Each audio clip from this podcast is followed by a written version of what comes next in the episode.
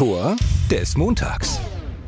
Heute möchte ich mich den mitteldeutschen Teams in der dritten Liga widmen, denn alle drei haben gepunktet.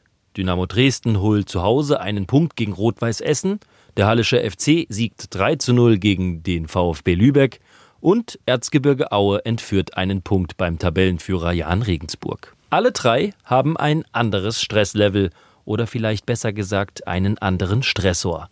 Aufstiegsstress hat Dynamo Dresden, denn das Ziel Aufstieg wurde dieses Jahr klar formuliert.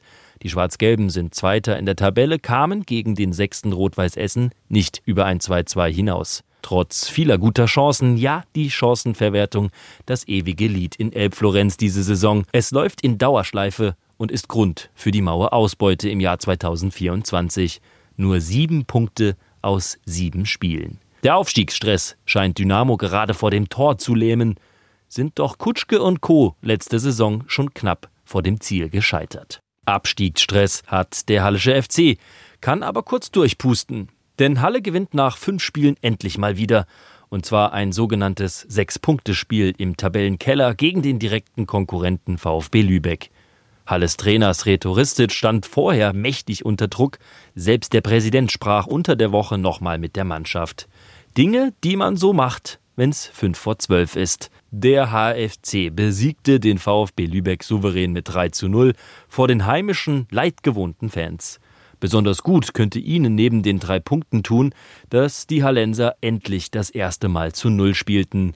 Am 27. Spieltag wohlgemerkt. Abstiegsstress gegen Aufstiegsstress oder anders gesagt der Hallische FC gegen Dynamo Dresden. Dieses Duell gibt es übrigens am kommenden Samstag. Ja, und was stresst eigentlich Erzgebirge Aue?